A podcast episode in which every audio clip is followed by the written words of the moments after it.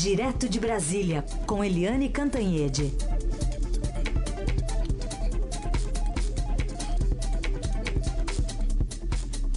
Oi, Eliane, bom dia.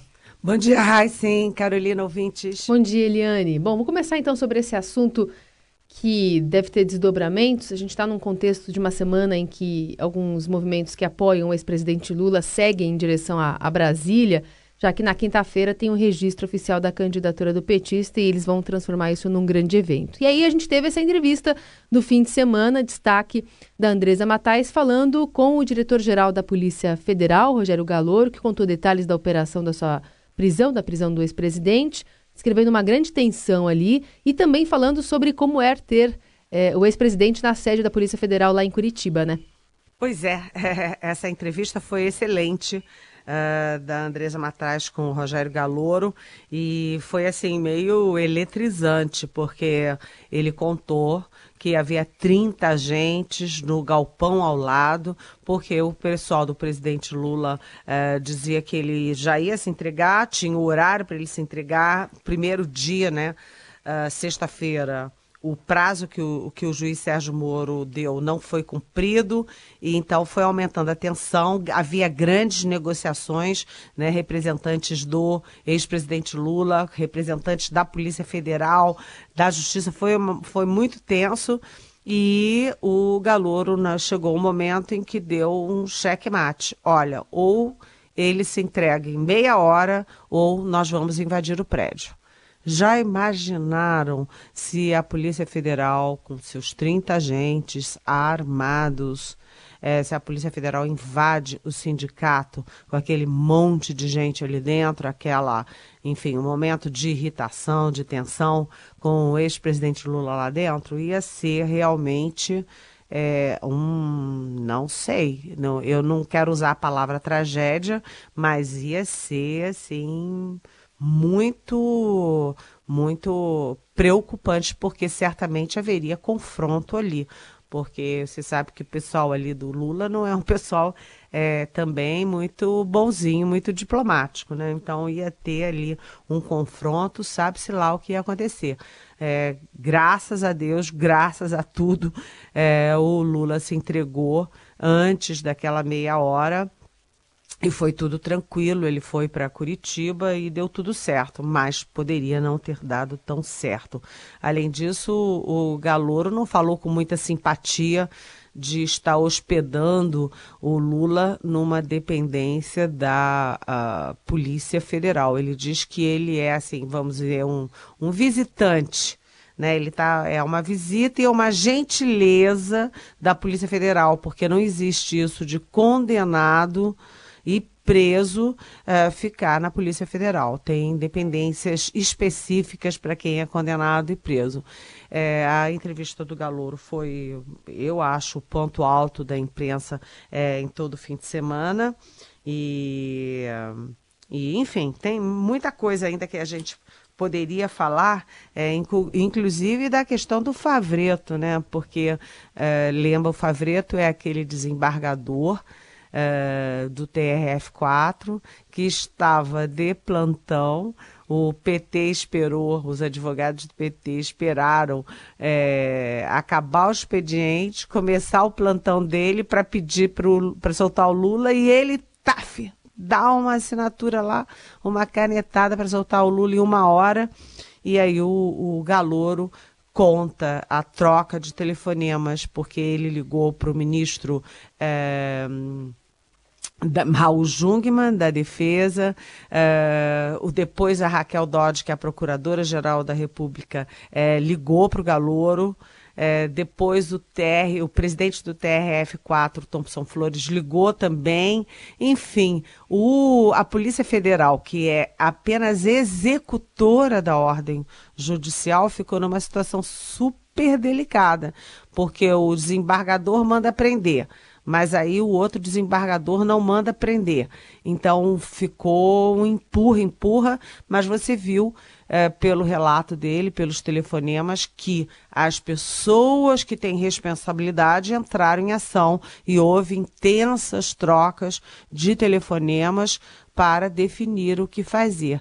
E foi assim foi feito. Houve aí um movimento pela responsabilidade geral e o Galouro disse que prevaleceu a palavra do presidente do TRF4, o Thompson Flores. Entre o plantonista e o presidente do TRF4, o Galouro ficou com a palavra do presidente do tribunal. Muito bem, só o PT reagiu também, né? Divulgou uma nota criticando aí o delegado Galouro aí depois da entrevista e repercutiu, enfim, toda a imprensa, né? Essa entrevista, né? É, Eliane, a sua coluna também ontem traz aqui um, uma, uma visão importante, uma análise importante sobre o papel dos militares aí nessas eleições e hoje também o Estadão mostra em números que as candidaturas de militares dobraram em quatro anos, se a gente considerar executivo só, né? Presidente da República, vice, governador e vice-governador. Pois é, é, a minha coluna é dizendo o seguinte: quem acha que está sendo muito bom para os militares, que é uma propaganda é, é, super positiva para os militares, essas candidaturas aí do, do capitão Jair Bolsonaro, do general Hamilton Mourão e agora do cabo Daciolo, está é, se enganando redondamente. Sabe por quê? Tem um grupo de pessoas que, é, que foram arregimentadas, inclusive pela internet, que apoia a candidatura do Bolsonaro, que gosta do discurso e tal. Mas muita gente que não é, uh, que, enfim, que, que, que não é militar e que está olhando assim de fora, diz assim: opa, mas vem cá, que discurso é esse? Será que esse discurso do Bolsonaro é o discurso das Forças Armadas? Olha, pelo que a gente está vendo, não é tanto. E o próprio ministro da Defesa, general eh, Joaquim Luna e Silva, ele deu uma entrevista eh, dizendo o seguinte: uh, olha, a candidatura do Bolsonaro e do, do Hamilton Mourão, do general, eles têm o direito de concorrer, tudo bem, mas isso não é uma chapa militar. Ou seja, ele está avisando, nem é uma chapa militar né, nem será um governo militar. São duas, dois cidadãos que decidiram fazer campanha, decidiram concorrer. Agora, a gente lembra que o, o Jair Bolsonaro é, deixou de ser. É, deixou de ser militar, interrompeu a carreira há mais de um quarto de século por indisciplina, ele se indispôs com, as, com o exército e ele saiu para ser candidato a vereador. Então, ele é um militar que não é militar há mais de um quarto de século. Além disso, ele é político, mas em 27 anos de Câmara ele apresentou dois projetos, nunca se destacou no plenário, nunca se destacou nas comissões, sempre foi de uh, baixo clero, né? Um, um, parlamentar completamente apagado. Então, ele nem é um militar efetivamente, nem é um político efetivamente. Isso é uma. É, propaganda boa, positiva para as Forças Armadas? As pessoas com quem eu conversei não acham, não. E quem conhece bem as Forças Armadas, quem é, conhece, respeita, admira o comandante do Exército, o general Eduardo Vilas Boas, o chefe do Gabinete de Segurança Institucional, o general Sérgio Tchegóin, o próprio general Lune Silva e tal, diz o seguinte: eles têm que se descolar disso porque não é uma candidatura militar e não é uma promessa de governo militar. São dois militares que estão fazendo campanha.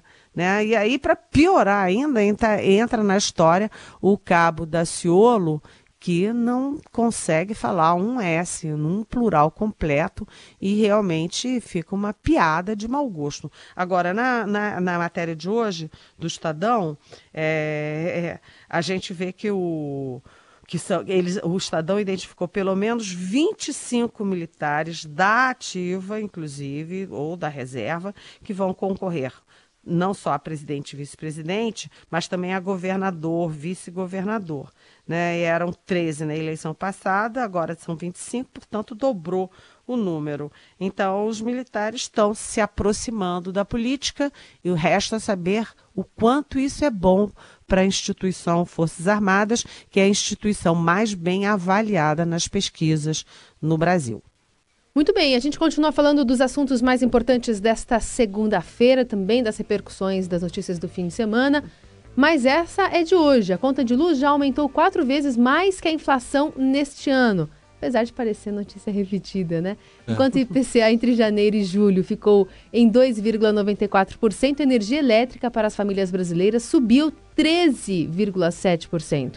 A disparada no preço da energia é resultado de uma série de fatores que inclui falta de chuva, alta do dólar e o crescente peso dos subsídios, encargos e tributos na tarifa elétrica. A expectativa é de que novos aumentos comprometam ainda mais a renda da população.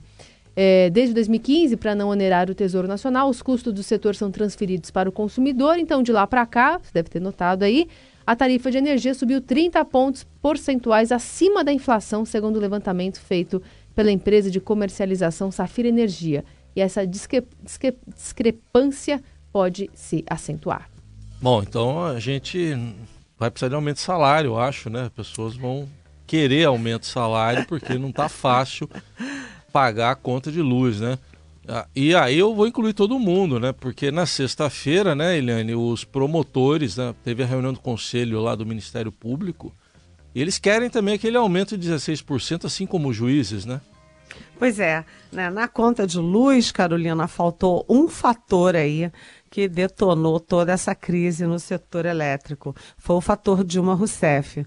É. É, lembrando que a Dilma Rousseff fez toda a carreira dela no setor de energia e, particularmente, especificamente no setor é, é de energia elétrica, né? e ela deu uma canetada quando era presidente, para mudar uh, os contratos. Ela quebrou os contratos do setor elétrico, é, parte do, dos estados aderiu, parte não aderiu. Ela fez uma confusão no setor elétrico que os é, especialistas dizem que o setor vai demorar muitos anos para se recompor. E naquele momento ela bateu no peito dizendo que tinha baixado a conta de luz na mas na verdade você viu que o resultado foi, foi o oposto. Foi né? até num 7 de setembro, né? Foi parte de comemorações da, da independência até. É, ela foi pra televisão toda Isso. bonitinha, maquiada, bateu no peito, disse, vai, baixei a conta de luz.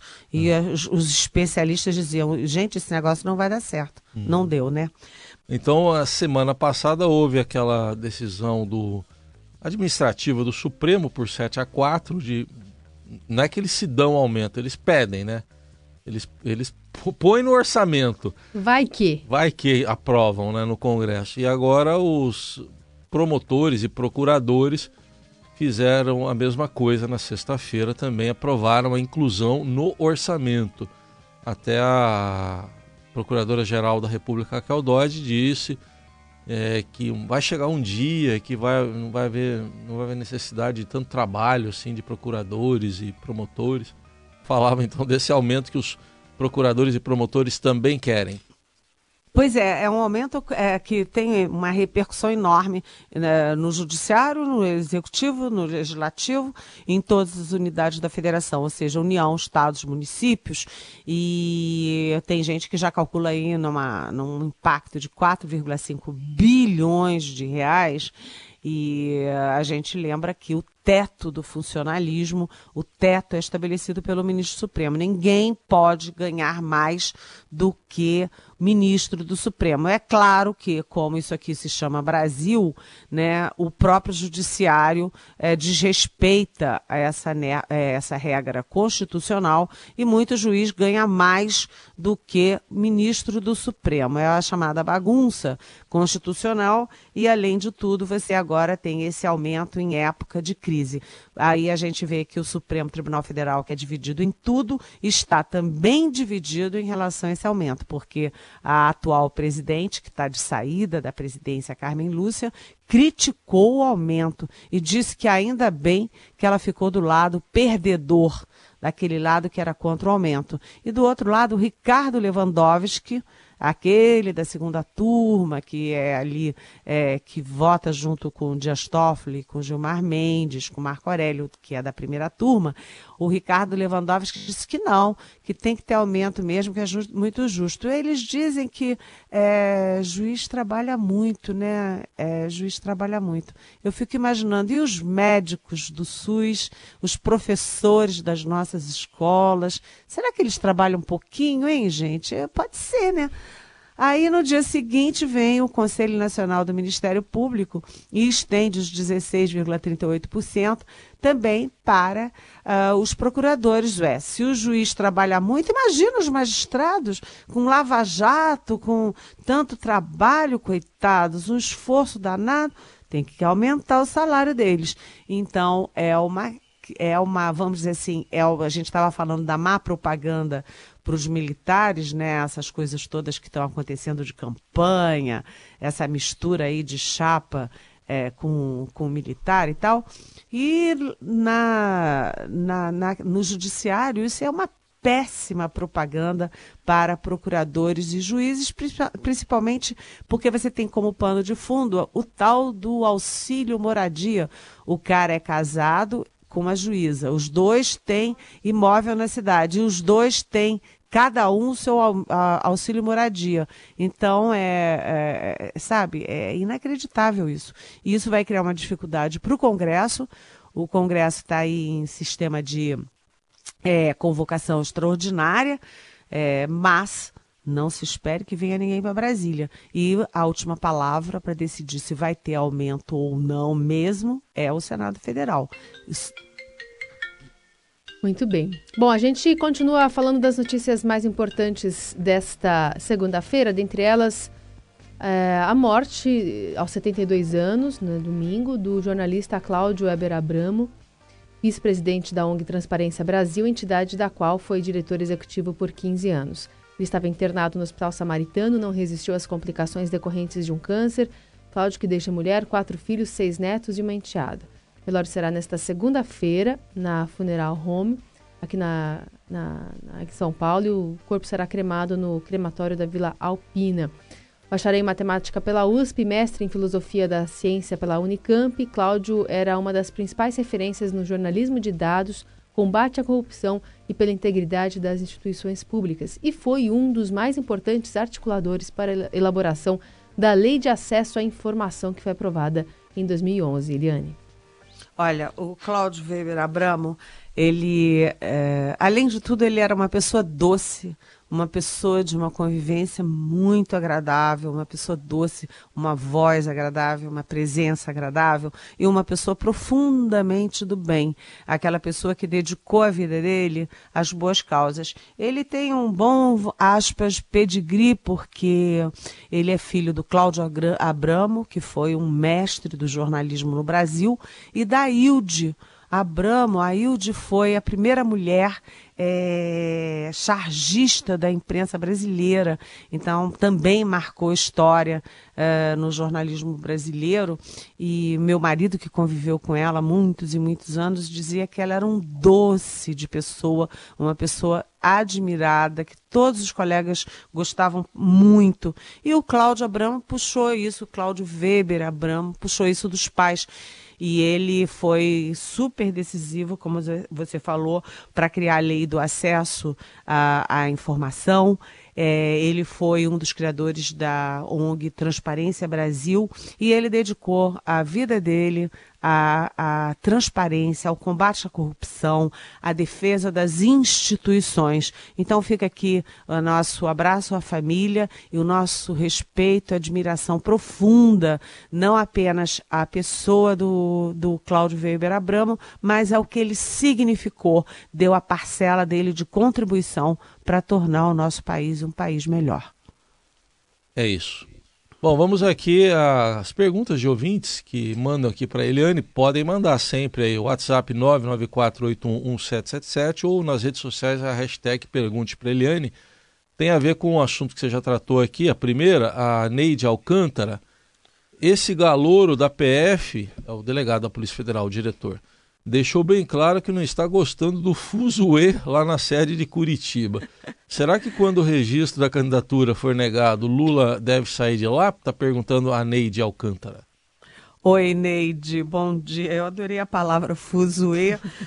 Agora, não tem muita relação entre ele estar na, na PF e o registro da candidatura porque com registro sem registro, é, como disse o Galouro, não, não tem muito precedente de um preso condenado ficar nas dependências da Polícia Federal, né? Tem local, locais próprios para presos condenados. Agora, de qualquer jeito, vamos ser, é, vamos falar é, claramente, o ex-presidente Lula foi presidente da República, é, ele tem com ele toda a carga, né, toda a simbologia de ex-presidente. Então, eu acho que é justo que ele tenha condições especiais é, de, de, enfim, de prisão, porque ele não pode ficar numa prisão comum, é, com a importância que ele tem, com os, os amores paixões e ódios que ele, que ele desperta. Então,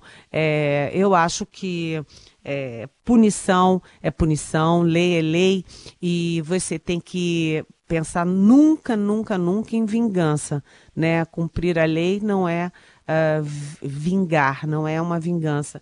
E acho que é, faz sentido o ex-presidente Lula ter, sim, direito a uma cela especial com é, com televisão, com conforto? Sim, sim, porque ele não é apenas um, um, preso, ele é um preso que foi presidente da República, representa uma instituição, a instituição presidente da República.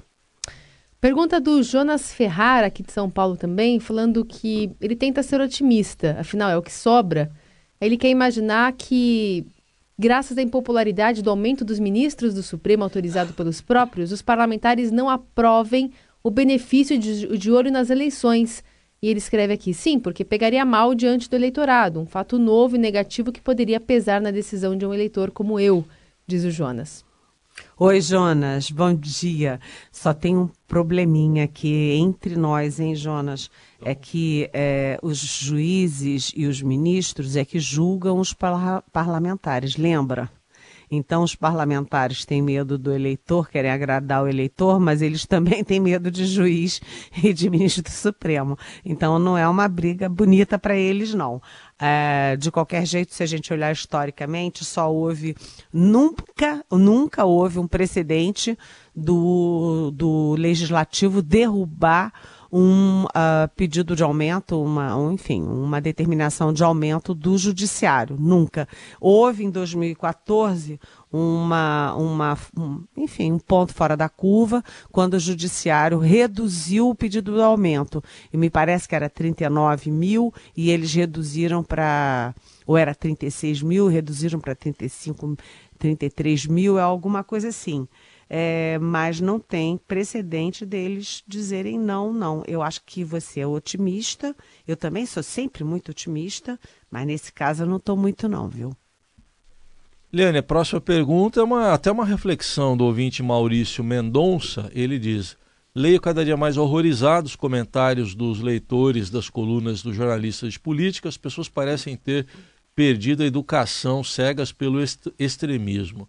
O nós contra eles parece ter despertado o pior dos brasileiros leitores nos dois extremos do espectro político. Me solidarizo com vocês e sugiro que evitem ler os comentários dos leitores.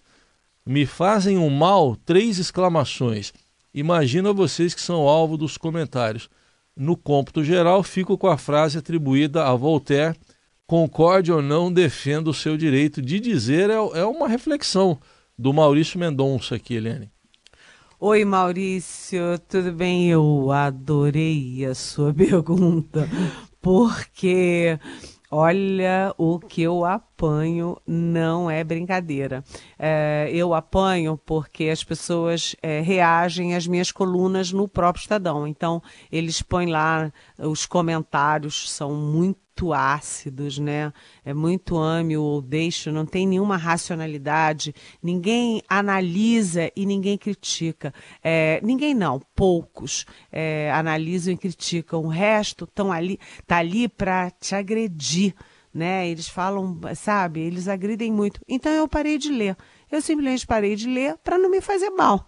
Então, isso também acontece nas redes sociais, né? no Twitter, no Facebook. Eles mandam mensagem para mim, me xingando, e é, e é muito engraçado porque os extremos eles se confundem. Às vezes, é, vem uma mensagem muito, muito assim, daquelas muito é, ácidas, inúteis, sabe, que não contribuem para nada. E aí eu fico em dúvida: será que esse cara é do Bolsonaro ou é do PT? Porque eles estão ficando iguais no tom, na irritação, no, na, na, na maledicência, sabe? E aí é o seguinte: como eu trabalho com isso, e eu tenho que conviver com isso, eu parei de ler. Às vezes alguém pergunta, Eliane, disseram assim assim. Eu digo, ah, é? E nem vi porque senão não há estômago que aguente, né? Eu vou ficar com uma úlcera. e obrigada, obrigada por dividir essa, não a úlcera, mas é. dividir essa angústia comigo, viu, Maurício? É isso aí. Claro que as pessoas têm direito de opinar, tudo bem. Mas ah, você lê algumas aí que é, seria, é como se fosse o, o Barroso dizendo pro Gilmar, né? É bilis, é ódio, é mau, mau sentimento, sentimento, é isso que é a letra é. da música?